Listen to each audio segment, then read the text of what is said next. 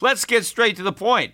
You want to grow your portfolio to deal with the rising cost of inflation, to pay off your debt or your mortgage, pretty much anything standing in the way of you and financial freedom, right? Well, with Yahoo Finance, you can get access to the news, data, and tools that you need in order to help you reach that financial freedom. And when it comes to your financial future, you think you've done it all. You've saved, you've researched, you've invested all that you can. And now you need to take those investments to the next level by using what every financial great uses Yahoo Finance. For more than 25 years, Yahoo Finance has been the brand behind every great investor. They're the number one finance destination, producing a holistic look at the financial news cycle, including breaking news, original perspectives, analyst ratings, independent research, customizable charts, and so much more. For comprehensive financial news and analysis, visit the brand behind every great investor, yahoofinance.com, the number one financial destination. That's yahoofinance.com. Without the ones like you, who work tirelessly to keep things running, everything would suddenly stop. Hospitals, factories, schools, and power plants, they all depend on you. No matter the weather, emergency, or time of day, you're the ones who get it done. At Grainger, we're here for you with professional grade industrial supplies. Count on real time product availability and fast delivery. Call clickgrainger.com or just stop by. Grainger for the ones who get it done.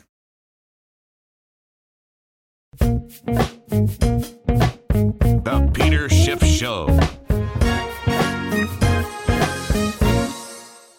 Well, happy St. Patrick's Day, everybody. And to those of you who have been waiting since yesterday for this podcast, uh, you won't be disappointed. You know, I wish I could have done it yesterday, but unfortunately, sometimes business and life gets in the way of these podcasts. I, I was in New York City for most of the day. I had meetings and I couldn't I didn't get home until late in the evening. And so at that point it was late to really record a podcast. You know, one of the things I did while I was in the city yesterday is I did stop by the Fox Business Studios uh, in uh, Midtown and I did an interview with Liz Claman where I did have a chance to respond to the Fed's decision not to raise interest rates, which certainly didn't surprise many people. Uh, but with, what did surprise a lot of people was the fact that the Fed indicated, I guess based on their dot plots, which is where the Fed governors believe interest rates will be at a later point in time. And based on these new dots, the consensus is that the Fed now sees two rate hikes coming in 2016. Now, if you recall, at the end of last year or even early this year, the Fed was still saying that they believed that there would be four rate hikes in 2016. And if you remember, what I said from the very beginning was no chance. As soon as everybody started talking about four rate hikes based on what they were reading into these dots, I said not a chance. No way we're going to have four rate hikes. I didn't even think we'd have one. In fact, I still thought it was more likely that we'd get a rate cut rather than four rate hikes. Well, now it's two down and theoretically two to go because now the Fed is only pretending that they're going to raise rates twice this year instead of pretending that they're going to raise rates four times. Now, what's really interesting though is how the Fed is starting to lose credibility that it never should have had. Steve Liesman, who you know I, I make fun of him sometimes on on this show, and apparently he's taken it personally, and I you know I, feel badly for that because I you know I make fun of a lot of people, uh, but I've always said I think uh, Liesman is a nice guy, although I disagree with his economic analysis. But he asked a good question of Janet Yellen. He basically said, "Hey, wait a minute, what about your credibility here? Because you were saying that you were going to raise rates four times." And now you're only saying twice. And by the way, you said that you were data dependent. You're looking at unemployment. Unemployment is down. It's 4.9%. We're creating all these jobs. And you said you're looking at inflation. Well, the core CPI, we got that information earlier this week. Core CPI is up 2.3% year over year. Uh, that's the fastest in many years. It's certainly above the 2% target. So we've got higher than 2% core CPI. Check. We've got unemployment below of 5%. Check. We're creating 200,000 plus jobs a year, forgetting about the fact that they're low paying and part time because the Fed doesn't seem to care about that anymore. So you got check, check, check. why is the Fed not raising rates? And so Liesman said, well, I mean, if you're not going to raise rates now, under what circumstances will you raise rates? Now, of course, Janet Yellen didn't really answer the question, but I almost thought that she, you know, she was thinking maybe, Liesman, I mean, are you an idiot? I mean, are you, you know, don't you understand? We we never intended to raise rates. I mean, obviously, maybe she's thinking that, but she can't say that because look, I pointed this out from the beginning. The Federal Reserve never said that they were going to raise rates four times. They never did. All they said is that based on what we think is going to happen in the economy, based on our economic forecasts, this is what we think is going to happen. But if we're wrong, it's not going to happen, right? Because the Fed said we believe the economy is going to be very strong in 2016. And because we think it's going to be strong, then we think we're going to be raising interest rates four times. But if we're wrong, if it's not as strong as we thought, then we have no idea what we're going to do. That's what they said all along. But nobody wanted to acknowledge that. I pointed it out. It was clear as a bell to me that that's what the Fed was saying. But now, when Janet Yellen came out and told Steve Liesman, she said, look, these dots don't mean anything. This is just a guess. This is just what we're thinking at a moment in time, but it's not a promise. It's not a commitment, which is what I said from the beginning. But for some reason, everybody just assumed that just because the Fed believes the economy is going to get better, that it would get better. In fact, if anything, since the Fed's track record is so horrific, if the Fed thinks the economy is going to get better, it's probably going to get worse. And so they're not going to be raising interest rates the way they're pretending. You know, one of the reasons that the Fed is pretending that the economy is good is because that's the official line of the Obama administration. The economy is good, and if you say it's not good, you're peddling fiction. Well, you know, the Fed doesn't want to peddle fiction. So they have to peddle fiction, right? They have to pretend that the economy is good because that is what Obama is pretending. So what she probably wanted to say to Steve Liesman is, look, Steve, we're not raising rates because the economy is lousy. But they won't say that. They keep talking about how the economy is good, yet then they don't raise rates. The fact that they're not raising rates is the proof that they know the economy is lousy, but they don't want to say it. So basically, what Janet Yellen is telling to Steve Liesman and anybody else is read between the lines, right? We're not raising rates. That must mean we know the economy is bad. But we can't say that because Obama will be really, really upset or it will hurt the Hillary Clinton campaign. So we can't come out and say that the economy is weak. So we keep coming out with these dot plots where we assume where, where we're saying that we think rates are going to go up in the future, but they're not going to go up in the future because we know the economy is not strong.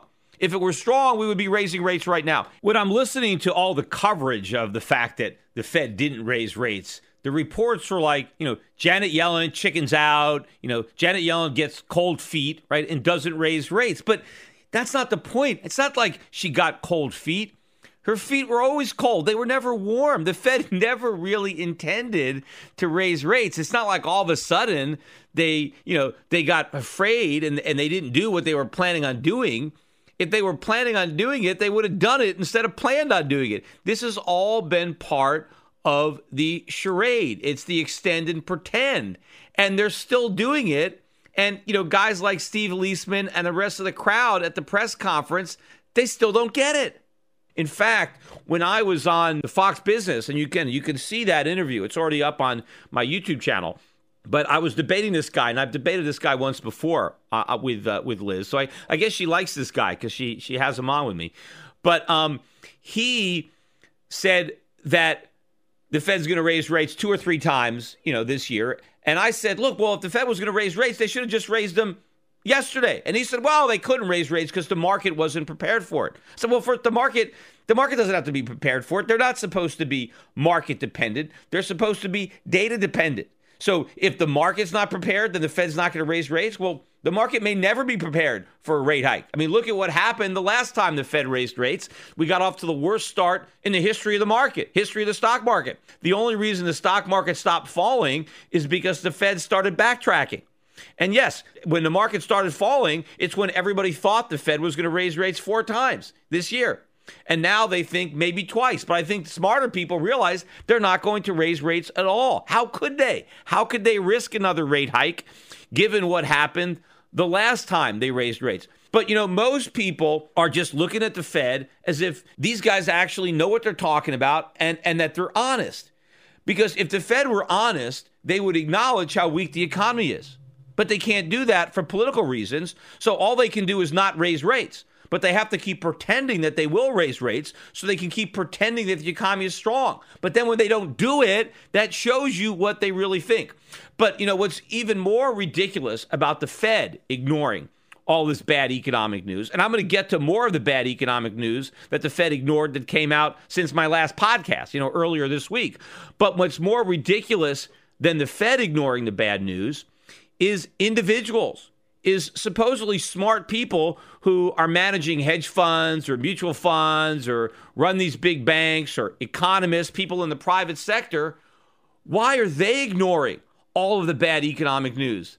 Because they're just looking at the Fed right? It's like, you know, again, the story about the emperor's no clothes. Nobody wants to admit it and until this one little boy will admit that the emperor is naked. You have all these people in the private sector. They can be staring at the naked emperor, and nobody wants to say anything as long as Janet Yellen is talking about how great he looks and how beautiful his clothes are.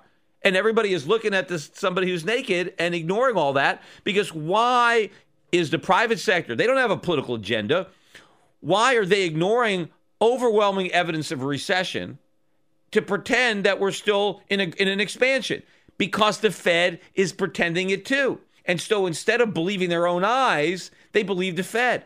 And they ignore all the data that the Fed is ignoring. But even if we ever had a real recovery, it's over.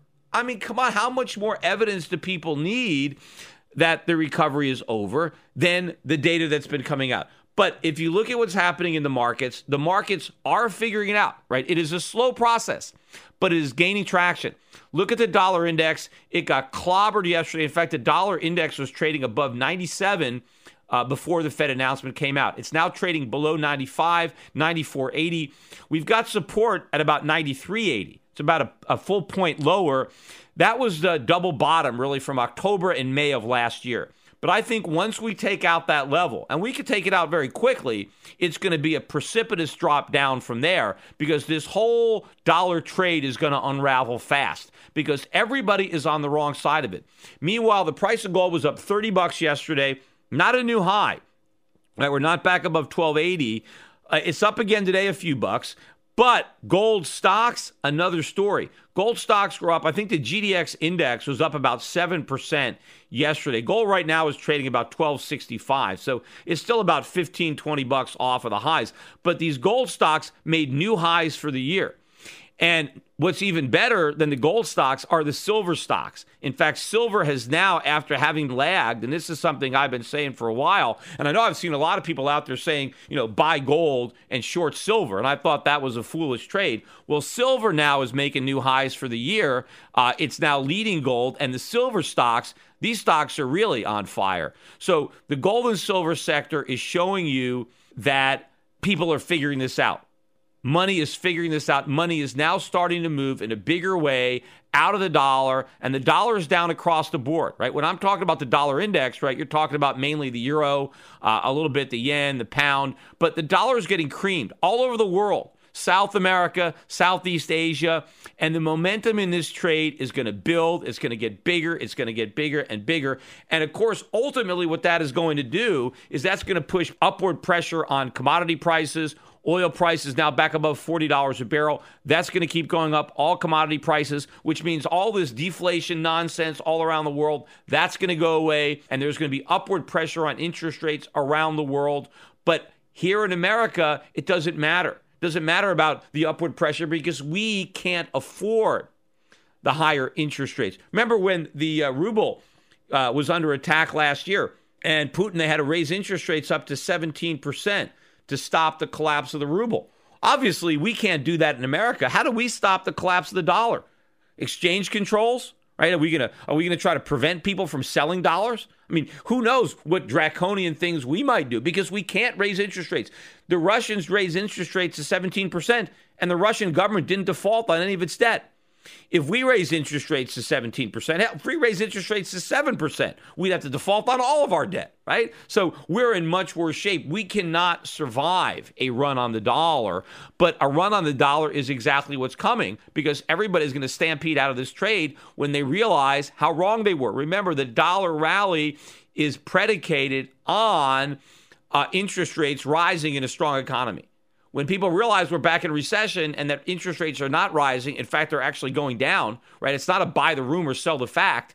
It's a buy the rumor and then get the hell out because the rumor was false. There is no fact, right? Because rates are not going up. You know, one of the other things that Janet Yellen said that really strikes me is she talked about the confidence she sees in the American consumer, right? That's one of the reasons that she's so optimistic on the economy is because consumers are so confident. Now, I don't know where she's getting this information about consumer confidence. And I'm going to get to some retail sales numbers uh, in a little bit later. But look, the best poll of consumer confidence are the exit polls during the primaries. And if you look at those exit polls, the number one issue on the mind of voters, and these voters are also consumers, right? Everybody's a consumer, including the people who are voting, right? So the voters, the number one issue on their mind is the economy.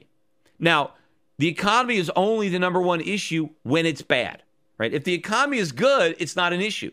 Then voters will think about things like the environment or education, right? Things like that. But if the economy is lousy, then that's all they care about. Remember, it's the economy stupid? Well, it's still the economy stupid. And what all these voters are telling us is that the economy is awful. That is why they're voting for Donald Trump. That is why they're voting for Bernie Sanders, because these are the two candidates that are addressing how bad the economy is. Hillary Clinton doesn't want to talk about how bad it is because she wants four more years. She wants to toe Obama's line about how good things are. Now, some of the other Republicans, too, talk about the economy being bad, but they don't have the kind of solutions that at least people think might work. Whether they're wrong or not, and, and Trump does a much better job of the other candidates of addressing the big problem, right? Make America great again means America is not great now, which is true. And the voters who are voting for Trump know that it's not true. But my point is if these voters, who are also consumers, have no confidence in the economy, which is why they're voting for Trump or why they're voting for Sanders, then why does Janet Yellen think they're so confident? Based on what? Based on nothing. This is all part of open mouth operations. The one thing the Fed's got is talk, right? It's just like propaganda. They're going to talk about how great they think the economy is because they hope that by talking about how good the economy is, it'll be good. Because what scares them to death is to admit how bad it is because they know, right, like Jack Nicholson, that we can't handle the truth.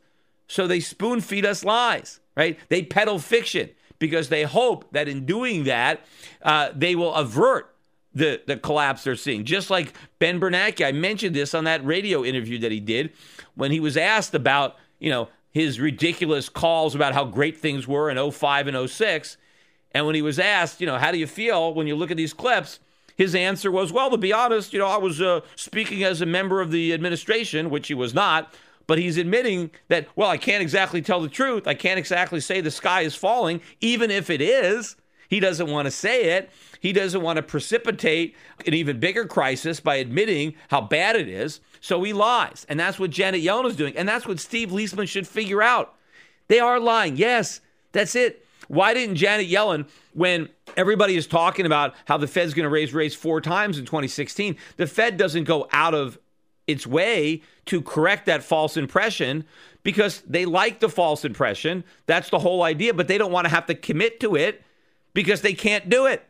And again, I don't even think they wanted to raise interest rates that first time. They really didn't want to do that. That's why they waited until December. But based on the press and based on things that they were hearing, they had to do it. They had to do something just to show that they could. And and I said, well, okay, it'll be one and done. And even though they're still pretending there's going to be two more rate hikes, why? I mean, if they didn't raise interest rates yesterday, why are they going to raise them in June? A, the economy is going to be much weaker by then. We're going to get all the weak data from the first quarter uh, at GDP numbers. We're going to have more weak data, and we're going to be even closer to the election. So, what's the point I mean, what's going to change? And of course, looking at the jobless numbers, eventually they're going to turn. The unemployment rate is going to start to move up. And so if unemployment goes up to 5.1 or 5.2, well, then clearly they're not going to raise rates if they didn't do it when it was 4.9. And inflation, doesn't matter how high that number gets, there's no way the Fed is going to raise rates. And in fact, I was reading these articles about inflation. And so I might as well get to that now because we got these numbers on consumer prices earlier in the morning on Wednesday. And consumer prices, and initially the dollar rallied on this because people were actually dumb enough to think that, oh, rising inflation means the Fed's going to raise rates. No, it doesn't. But anyway, the uh, core CPI was supposed to go up 0.2, right? That's CPI less food and energy. It was supposed to go up by 0.2, but instead it rose by 0.3. And the year over year change was 2.3.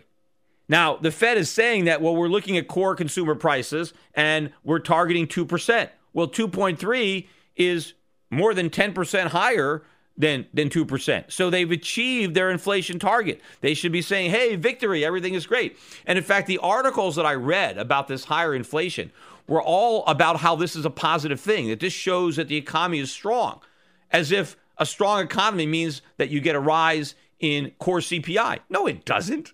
If anything, rising core consumer prices are going to hurt the economy because now consumers have to spend more money on their rent. And yeah, that probably helps the landlord. He collects more rent, but you got a lot more people paying rent than collecting it. And if you're looking for consumer spending, it's all those renters that you'd think are going to go shopping, but they're not going to do that if they got to spend their money on higher rent. And of course, maybe the landlord doesn't even get to keep all that rent. Maybe he's spending some of it on higher insurance or higher utilities or higher taxes or whatever it is.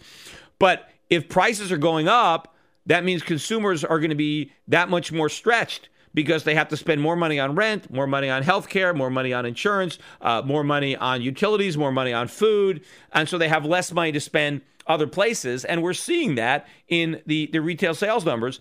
So higher uh, in, inflation numbers, this is negative for the economy. It's not positive. And in fact, because higher inflation will hurt the economy, the Fed is likely to cut rates, not raise them to offset the drag, right? And then it becomes a self perpetuating spiral because the Fed cuts rates because inflation is high and it's going to hurt the economy. And then inflation gets higher.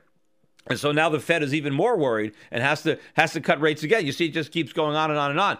But after this data came out, the markets actually, you know, gold sold off a bit, the dollar rallied. Aha, you see, the Fed is getting these high prices, but it doesn't matter. I don't care if the core CPI is 3% or 4%. The Fed ain't budging, especially if we're officially back in recession by the time that happens. And if unemployment is rising and the Fed has to pick the poison, right? Do we want to fight inflation or unemployment? They will choose unemployment every time. In fact, they will create inflation deliberately because they believe that that will create employment. But even as the unemployment rate rises, as a result of more inflation, the Fed will never question the wisdom of that Phillips curve. They'll just continue to say, well, we need even more of it. We need more inflation, and then we'll get jobs. They will never acknowledge that what they believe is wrong. But let me go back earlier in the week and look at some of the other economic data that everybody ignored, uh, but shouldn't have. First, retail sales. And this was a big one because if you remember, last month when we got the January retail sales numbers, everybody was relieved because it was a good number, right? They told us that retail sales were up 0.2%. And if you took away autos and gas, they were up 0.4%. This was a good number, right? I, I, remember the Atlanta Fed, this was one of the reasons that they jumped up their, their estimates for GDP for the first quarter. They now they have since notched it back. Now they're still looking for 1.9 now. They were looking for 2.4 a couple of weeks ago, but they're going to have to rapidly revise down that 1.9 because that 1.9 doesn't jive with the data. But we originally were told that retail sales were up 0.2 in uh, in January and X autos and X gas up 0.4. We got the revised numbers on on Tuesday. Now they tell us that sales didn't go up by 0.2, they went down by 0.4. In other words, sales actually fell by twice as much as they originally told us they rose. I mean, I don't think I've ever seen a bigger miss in retail sales than that. And X autos, it went from plus 0.4 to minus 0.1.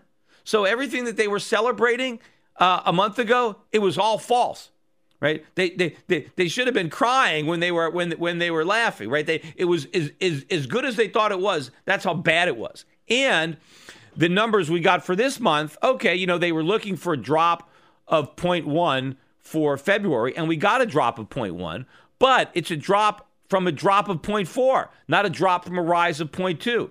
The same thing on the X autos and gas. They were looking for up 0.3, but it was up 0.3 on top of up 0.4. Instead, we got up 0.3 on top of minus 0.1. So the number was much, much worse uh, than expected, and it shows how weak the economy is in the first quarter of this year. And that was further validated by the rise in business inventories. Inventory to sale ratio now at 1.4. This is the highest it's been since 2008. It's never this high unless we're in a recession. So if Janet Yellen is right and consumers are so confident and they're just voting for Donald Trump because they like the way he combs his hair, right? Or Bernie Sanders, maybe they're voting for him because they think it's time we had a Jewish president, right? They're they're actually confident. Then why aren't they shopping? Why are retail sales falling if they're so confident? Why are goods piling up on the shelves? I mean, don't they don't Americans want that stuff? I mean, I'm sure they want it, but they just don't have the confidence to buy it, or more importantly, they don't have the money to buy it. They don't have the jobs to give them the income to buy it, and maybe they don't have the confidence to go deeper into debt. Although maybe it's not confidence, it's stupidity. I think they're doing the right thing, right, by not going deeper into debt. But Janet Yellen thinks that they should because somehow she thinks that they're confident, but they're not. There is nothing to suggest that the American consumer is confident. All of the information shows that he's not confident. And the reality is, as unconfident as Americans are, they, they, they're actually overconfident. They should be less. They have no idea how bad things are going to get. They realize how bad they are, but they have no idea how much worse they're going to get because that's what's coming. Now, earlier today, we also got news that our current account deficit was 125 billion for the fourth quarter. Now, the consensus was that it would be 115 billion, so it was 10 billion more uh, than the consensus. But it did drop. And here's the way all the headlines were the headlines were that our current account deficit dropped from the third quarter. But the only reason it dropped is because re- they revised it up. You see, the prior quarter was originally reported as 100 minus 124.1 billion. So this 125.3 billion is higher than what we were originally told the deficit was for the third quarter. But because they revised it up to 129.9 billion, the number that we got, even though it was 10 billion more than they thought, the news, the headlines are still good news. The current account deficit shrank. It, it only shrank because we massively revised up what they told us it was uh, in the third quarter. Now, who knows how much higher they're going to revise this number by the time uh, they get around to doing that. But the real story that nobody is talking about is the fact that the total deficit for the year thus far, I think it's going to end up being worse when they revise the fourth quarter, was 484.1 billion. That is the highest current account deficit in 7 years. And what's really going to skyrocket the current account deficit is when interest rates go up. You know, that's one of the other reasons that the Fed doesn't want to raise rates because that increases our bill because the world has a lot of U.S. government bonds and other U.S. debt. And if we raise interest rates, we're going to have to pay higher coupons on that debt, which is going to make the current account deficit, which is already the highest it's been uh, since the Great Recession or in, in, since 2008, it's the highest it's been since then. Now, seven year high. So if rates go up, what's going to happen to the current account deficit? It's going to go up even more. In fact, I believe that as bad as the current account deficit was uh, in 20 in 2015, I think it's going to be even worse in 2016. And this just reflects how weak our economy actually is. And that's not fiction, that's truth. Attention listeners, I have an urgent message for you. We're in the middle of a war. The global conflict is destroying the lives of millions without a single bomb being dropped. It's called the International Currency War, and your bank account has been drafted to fight. The victims in this conflict are our currencies the dollar, the euro, the yen, the pound. They are all heading to zero as irresponsible central banks compete to see who can print the most the fastest. But there's one form of money politicians and central banks can't destroy gold. Today, it's more important than ever to understand the value of gold in your portfolio and to keep a close eye on major market developments. Subscribe to my monthly video cast, and you'll be the first to hear my latest analysis on gold investing and the currency wars. Visit goldvideocast.com right now to subscribe for free. I call the dot com bust, then the housing bust, and I advise clients to diversify into foreign equities and hard assets while the rest of Wall Street laughed at me. Now I want to keep you up to date on the next crisis that is brewing. My Gold Videocast also includes personal interviews I've conducted with other contrarian investors like Jim Rickards and Axel Merk. Gold has gone up 256% since 2003, but it has a lot further to go. Don't miss the rally. You can prosper during this time of currency wars, but only if you stay educated. Get a free subscription to my Gold Videocast at goldvideocast.com. That's goldvideocast.com. There's so much factually incorrect information and underreporting by legacy media today. Shouldn't there be truth in media? Well, there is. Truth in Media. Recently, a novel thought is now a reality with truthinmedia.com. Led by award winning journalist Ben Swann, truthinmedia.com is the source for uninfluenced, reliable, fearless news where journalists pursue real questions, not conspiracies. Make truthinmedia.com your default browser's homepage today and get breaking news and commentary that speaks the truth to power. It's also where you can tune into the Peter Schiff Show every week. Visit truthinmedia.com today. That's truthinmedia.com. Access to Truth in Media RSS feed by visiting truthinmedia.com forward slash feed.